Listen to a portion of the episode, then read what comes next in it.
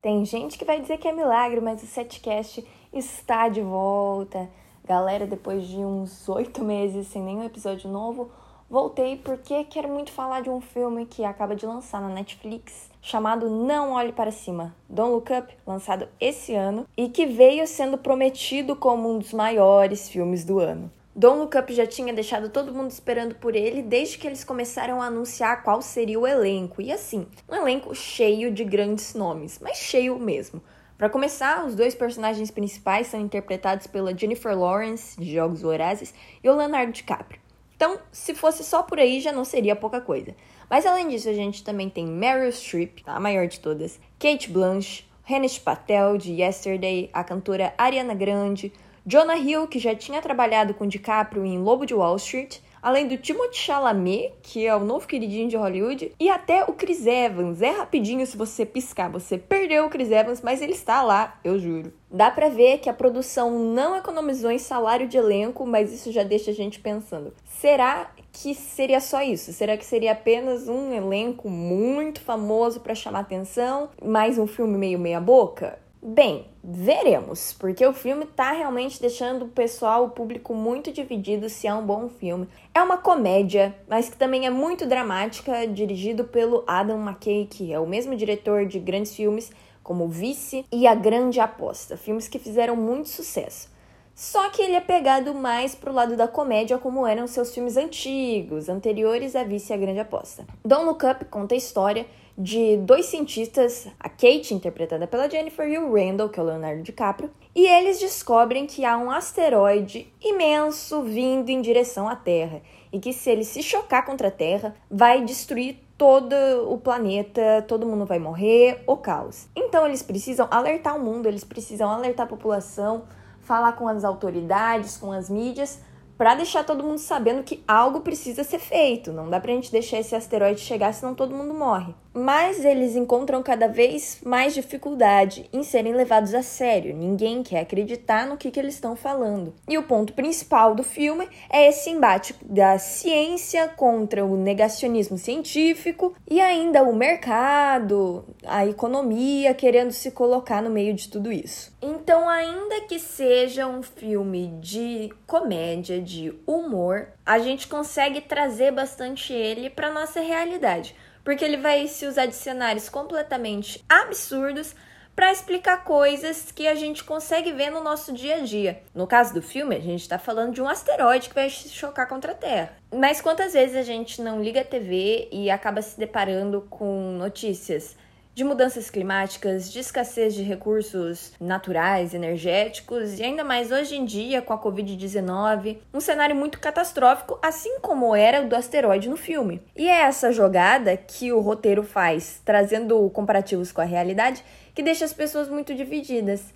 Isso é bom ou isso é ruim? Porque a gente está vendo uma peça de ficção, mas que conversa muito com a realidade, só que colocando tudo de uma forma muito exagerada. De forma que todos os personagens e situações ali na Terra se tornam verdadeiras caricaturas do nosso mundo, da nossa realidade. Só que essas caricaturas, elas não vêm puramente pelo motivo do humor. Na verdade, a comédia está só disfarçando uma crítica que o diretor quer fazer a maneira com que nós, população, seres humanos, governantes, estamos encarando cenários catastróficos da nossa realidade. E ele mostra o quão ridículo a gente consegue ser. É muito fácil perceber esse tipo de coisa com algumas cenas chaves do filme. Provavelmente uma das cenas mais fortes é quando a Kate e o Randall eles vão a um noticiário, um programa de TV, falar desse asteroide. Eles estão com muito medo do asteroide vir, estão tentando alertar dos perigos. Só que os jornalistas que estão ali presentes, eles não estão levando a sério. Eles estão tratando tudo com muita leveza, mas uma leveza descabida, que não é o tom com que assuntos sérios devam ser tratados. E os dois cientistas insistem, insistem em ser ouvidos e para isso também precisam levantar a voz, falar com mais assertividade. E aí que as coisas começam a mudar para cada um deles. Porque à medida em que o personagem do Leonardo DiCaprio é sempre visto como um cientista, um homem esperto, até chamado de bonitão, todo mundo admira ele. Do outro lado, a personagem da Jennifer Lawrence, que também é uma cientista que está propagando a mesma mensagem que o Leonardo, ela é vista como uma mulher louca, como uma mulher histérica, que quer causar medo em todo mundo e não como uma profissional que só está tentando passar uma mensagem. Então, nesse ponto, o filme já escancara uma das suas principais críticas, que é como a desigualdade de gênero, como o machismo pode impactar não só na vida das mulheres, mas na vida de todo mundo, porque ninguém queria ouvir a mensagem importante que ela estava tentando passar uma coisa que poderia salvar a vida deles. E esse é apenas um dos motivos pelos quais as pessoas tentam se distanciar dessa notícia, desse fato catastrófico. Em outros momentos do filme, mostram como a juventude nas redes sociais também fazem pouco caso das questões sérias do mundo, porque qualquer coisa pode virar piada, qualquer coisa pode virar meme, pode virar um challenge. E isso, além de não ajudar na situação, atrapalha, porque as pessoas se colocam em situações de risco. No caso do filme, todo mundo estava falando do asteroide, de uma grande explosão.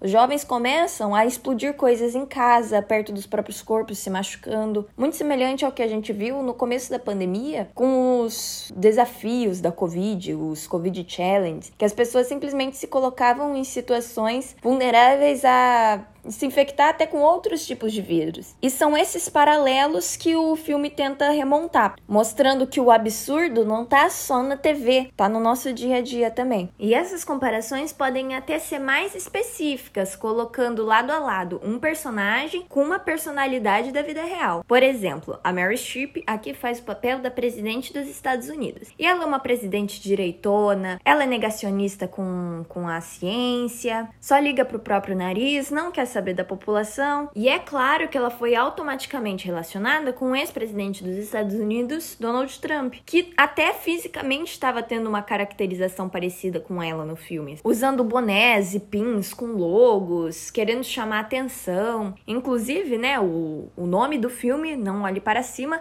é o logo dessa presidente, ela diga. Ela diz: "Não olhem para cima porque ela não quer que as pessoas vejam o asteroide se aproximando". Em algum meio parecido com não fiquem em casa ou não usem máscara, se a gente for trazer para nossa realidade pandêmica. E ela se utiliza dessa situação para ser contra ela, mas do lado oposto, tem gente utilizando essa situação para se fazer maior. Então, as mídias que procuram mais ibope com esse assunto, a indústria cultural querendo produzir bastante material também em cima disso, claro, só para ganhar mais dinheiro. Mas ainda que esse filme seja dos Estados Unidos, ele continua fazendo muito jus ao Brasil. A gente continua conseguindo encontrar os paralelos dentro do nosso país. Vejam só, essa personagem da Mary Streep, que é a presidente toda direitona, mas que também está sempre acompanhada do filhinho, que quer fazer tudo por ela, que se mete mais no governo do que ela própria. Parece um pouco familiar para vocês com o nosso presidente? Então, pois é. Já o cientista, que é o personagem do DiCaprio, a gente consegue trazer também para alguns rostos brasileiros, como o Dr. Drauzio Varela, como o biólogo Átila, que estão sempre nas mídias tentando alertar a população e que, com certeza, aumentaram sua celebridade por causa disso, mas também sofreram críticas. Já aquela cena da Jennifer Lawrence subindo o tom de voz na televisão, tentando se explicar, dizendo como que é uma coisa séria, como isso não pode virar piada, é muito parecido com um episódio que aconteceu com a Natália Pasternak aqui no Brasil. Ela foi a um programa de TV, a um noticiário, assistiu uma matéria que tratava o assunto das máscaras também com muita leveza. E nisso, é claro, ela ficou brava e precisou também levantar seu tom de voz para ser ouvida. E as duas cenas sendo colocadas lado a lado são muito semelhantes. Eu acho muito difícil dizer que há uma pessoa equivalente a cada um dos personagens do filme. Na verdade, cada personagem do filme representa um conjunto de características de um grupo de pessoas que na verdade só estão estereotipados ali, tá representando apenas uma personalidade estereotipada e não uma pessoa em específico. Mas é ficar encontrando essas referências da vida real que traz a graça do filme. E na minha opinião, o personagem que mais traz isso é o personagem do Mark Rylance. Não apenas pela construção do personagem em si, mas também pela performance dele como ator que eu achei a melhor do filme inteiro. Ainda que a gente tenha esse grande elenco, todos estavam muito bons, mas o Mark Rylance ele estava muito mais convincente que os outros personagens. Ele está fazendo o papel de um empresário, o dono de uma empresa de tecnologias, que em muitos lugares foi comparado com o Elon Musk, dono da Tesla e da SpaceX. Mas o personagem do Mark, na verdade, ele tem um tom muito diferente, porque ele se disfarça numa humildade, ele se disfarça até numa ingenuidade, num jeito inocente de falar, de agir, mas quando a gente presta atenção, a gente vê que ele sabe muito bem o que, que ele tá fazendo. Ele sabe muito bem levar os acontecimentos pro lado que ele deseja, pro seu benefício próprio. O que nos leva a perceber que no final das contas, quem estava orquestrando toda essa situação não era o governo, não era a população, não era a ciência, e sim o mercado, e sim a economia, os empresários. Eram eles que estavam escolhendo exatamente como ia acontecer cada coisa. E eu tenho para mim que é justamente aí que a gente percebe essa veia de filmes politizados que o Adam McKay está trazendo ultimamente.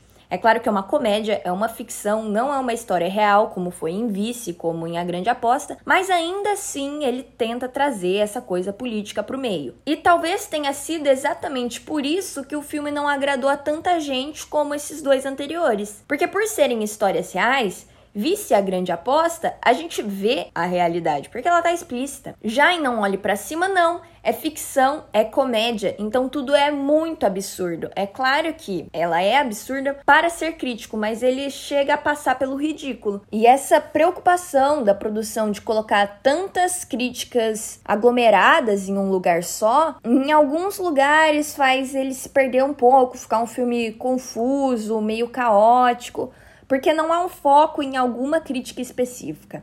Eles querem passar por tudo. Eles querem passar pelo negacionismo, também querem passar pelo machismo, também querem passar pelo desgoverno, pela corrupção. Então, vira uma mescla tão grande que fica bagunçado em algumas horas. Então, por isso que eu não considero, e talvez por isso também que muitas outras pessoas não considerem este filme tão bom quanto Vice a Grande Aposta, que eram histórias reais. E já para quem gosta de comédia, como são os primeiros trabalhos do Adam, não fica tão legal porque é político e as pessoas querem assistir a comédia pela comédia e não pela crítica. O filme ele tá ali no meio termo entre um filme social e um filme de comédia, e justamente essa dificuldade dele conseguir se colocar como um gênero de filme, talvez seja o que deixa o público tão dividido sobre o que que ele é. Mas se tem uma coisa que eu achei completamente coerente no filme é o final dele. Se você ainda não assistiu o filme, recomendo que você vá lá assistir, muito legal, e depois volta aqui pra gente conversar mais um pouco. Se você já assistiu,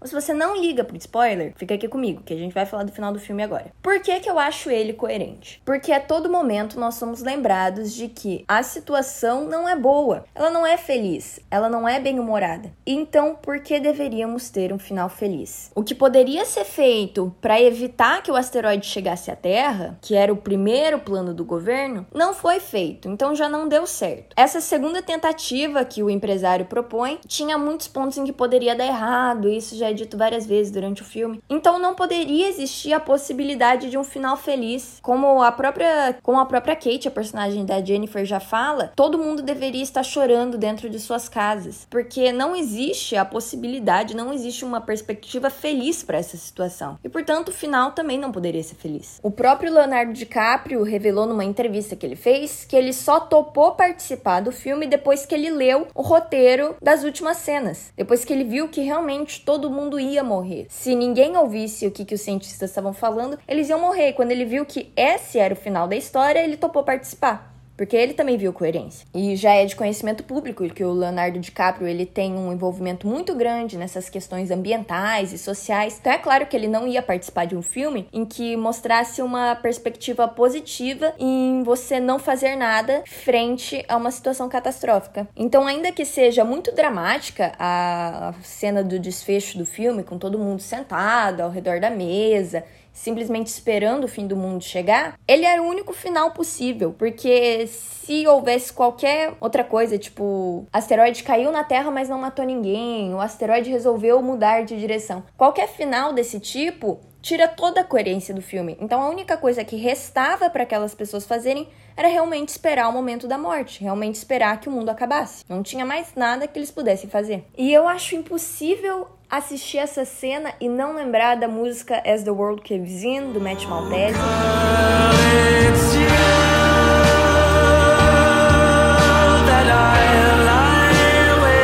E eu vou escolher acreditar que o roteiro desse filme foi inspirado nessa música.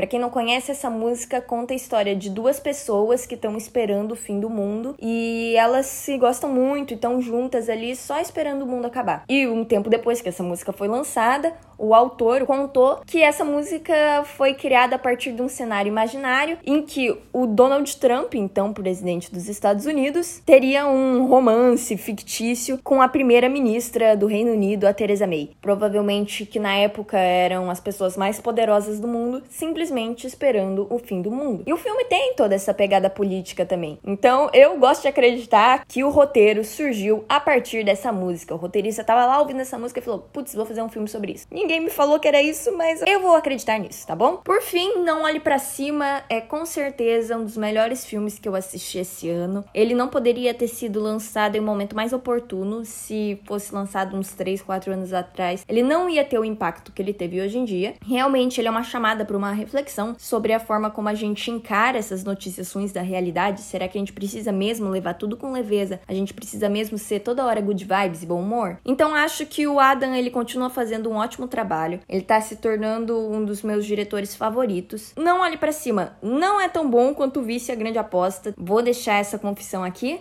Mas ainda assim é um grande filme e eu tenho certeza que vocês vão gostar também. Então corre lá para assistir, produção original Netflix, inclusive Netflix, vem me patrocinar, por favor, obrigada. E eu vejo vocês, quem sabe, semana que vem, ano que vem, mês que vem, com mais algum filme muito legal. Um beijo a todos e tchau.